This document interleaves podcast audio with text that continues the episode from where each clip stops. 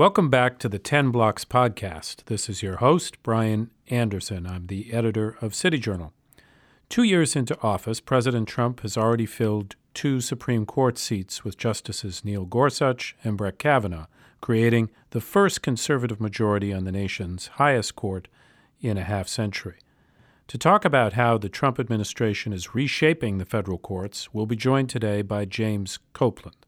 His piece in the new winter 2019 issue of City Journal, co-authored with Ralph Mangual, is called Toward a Less Dangerous Judicial Branch. It'll be up on the website this weekend, so I hope you check it out. Our conversation with Jim begins after this.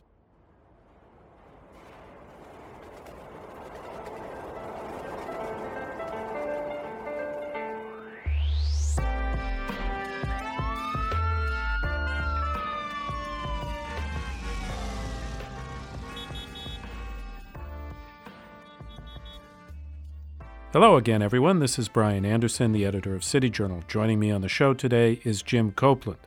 Jim is a senior fellow and director of legal policy at the Manhattan Institute, and his essay in the winter 2019 issue of City Journal, co-authored with Ralph Mangual, is called Toward a Less Dangerous Judicial Branch. Jim, thanks very much for joining us. Thanks for having me, Brian. We have 2 new conservative justices on the U.S. Supreme Court, as I mentioned in the introduction and as everyone knows. But before we get to them, how is the Trump administration doing in getting judges approved to the other federal courts? And maybe give a breakdown of the different courts, disposition to non-lawyers. Sure.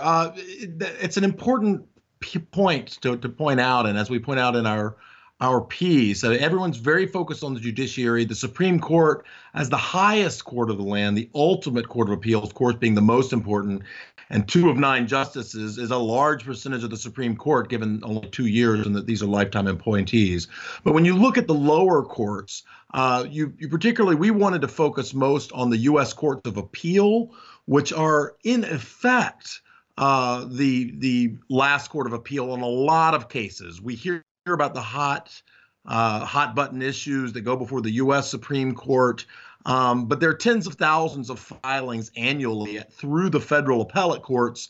The Supreme Court's only going to issue a merits ruling on 70 or 80 a year. So by and large, most cases are decided at the U.S. Court of Appeals. And the Trump administration has focused on this. They've been very successful with a Republican majority in the Senate. Of course, Harry Reid ended the filibuster for these judicial confirmations to expedite confirmations under the Obama administration. So Mitch McConnell's been very aggressive and trying to make sure that the Judiciary Committee, expeditiously moves through the nominees that the Trump administration's putting forward. And through the end of November, what we looked at in our piece, the Trump administration had successfully gotten Senate confirmation for 29 out of the possible 166 authorized active judgeships in the 12 regional courts of appeal, which is a high percentage. And by comparison, if you look at Barack Obama at the same point in time in his presidency, he'd gotten 11 confirmations, George W. Bush 12, Bill Clinton a little more success with the Democratic Congress there, but 19. So relative to recent peers, the Trump administration has done very well at getting these appellate judges confirmed. Now the district court judges, the trial judges, been not quite as fast a pace. A little faster than Obama. Through the end of November, it was 53 out of all the district court judgeships available, which is more than the 30 that Barack Obama got, but a slower pace than we saw for Bush and Clinton. But clearly, these appellate court judges have been prioritized, and I think that's the right strategy, and the administration's been very successful there. Your essay looks at the different approaches to constitutional interpretation of these judges. And it's not a kind of uniform approach. Maybe you could say a little bit about that to our listeners. There's at least 2 different strands of constitutional interpretation, right? So as we point out in our piece, the conservatives or right of center Judges and scholars aren't monolithic in their approach. Now, none of these judges and justices that the Trump administration is picking are likely to be paradigms of the progressive model, reading the tea leaves of society, evolving mores of decency, and these sorts of really progressive types of approach to reading the Constitution. But really, the evolution of thought here on the right has changed somewhat over time. And by that, I mean the early sort of critics of the Earl Warren Court that were dramatically expanding the scope of legal rights. Those of us who are critical of that would suggest in ways that were really untethered from the Constitution's text and structure and history. They were focused on judicial restraint. Alex Bickel, his famous book, The Least Dangerous Branch, which is sort of the going off place for our title, focused on the counter-majoritarian difficulty of having these unelected judges resolving policy questions. And that sort of school of thought evolved and evolved into the originalism that we think of as predominant on the right, articulated most clearly by Robert Bork, who was a professor at Yale, the Solicitor General, a DC Circuit judge, and ultimately unsuccessfully nominated to the court, of course, in 1987 by Ronald Reagan in sort of the really launching pad of the modern judicial confirmation fights. Bork, like Bickel, was very much in this restraint model, but some scholars subsequently, including Randy Barnett at Georgetown Law School, have developed a more judicial engagement sort of approach that says, well, the original Constitution was fairly active in wanting to limit the federal government and had a lot of sort of libertarian property rights and economic principles in particular, but not limited to those in the actual text and history as it was understood at the time. And so this current of originalism has gained more favor. It's still a minority view.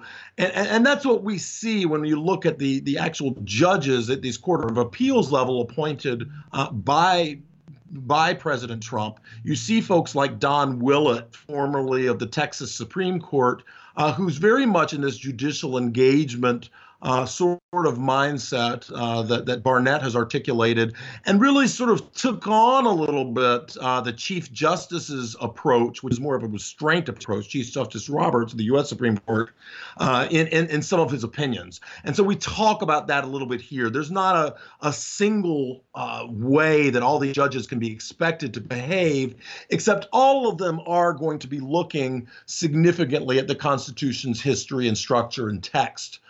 In trying to discern what it means, not just looking at evolving notions of morality in society or what have you. Moving on to the new Supreme Court justices, Gorsuch and Kavanaugh, they've both attracted an enormous backlash, as again everyone knows, from the left. Kavanaugh's hearing caused really a perhaps unprecedented firestorm, even going back to the Bork hearings. Maybe you can tell our listeners a little bit about the background of these two judges, how they fit into that schema you just laid out, and what we know about their work on the bench to date. And, you know, as an extension of that, what does the conservative majority on the court mean for the court itself and for the country going forward? Yeah, I mean, both of these judges have a lot of similarities in one respect. I mean, they were contemporaries at Georgetown Prep. All of us probably learned more about Georgetown Prep than we ever wanted to know in the Kavanaugh hearings if we were following it. But this sort of Tony Catholic private school in the D.C. area, Neil Gorsuch, a couple of years younger than Brett Kavanaugh at the time, His mother was actually the EPA administrator under Ronald Reagan. He went on to study at Harvard, did extraordinarily well there, got a PhD at Oxford, has written a lot of really thoughtful work in judicial philosophy, but his most of his public career and his judging has been sort of out in the hinterlands, out in Colorado, the so-called flyover country, and you can see that coming through somewhat in his opinions.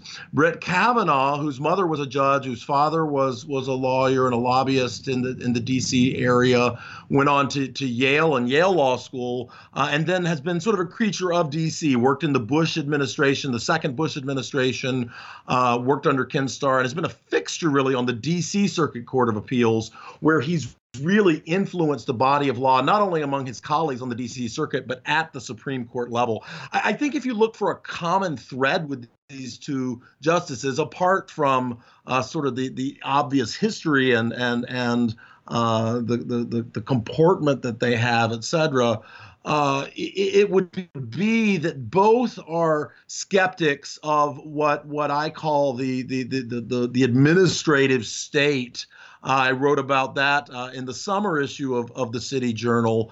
And both of them have been skeptical of some of these Supreme Court opinions that have enabled bureaucrats in the executive branch in Washington really to make and shape the law as well as just enforce it, and really sort of neutered the power of Congress that the founders intended to be vested with lawmaking. So what I would expect from these two justices in particular is some intellectual leadership on the court for how do we claw back at some of these judicial opinions that have really facilitated this behemoth in the regulatory state in Washington.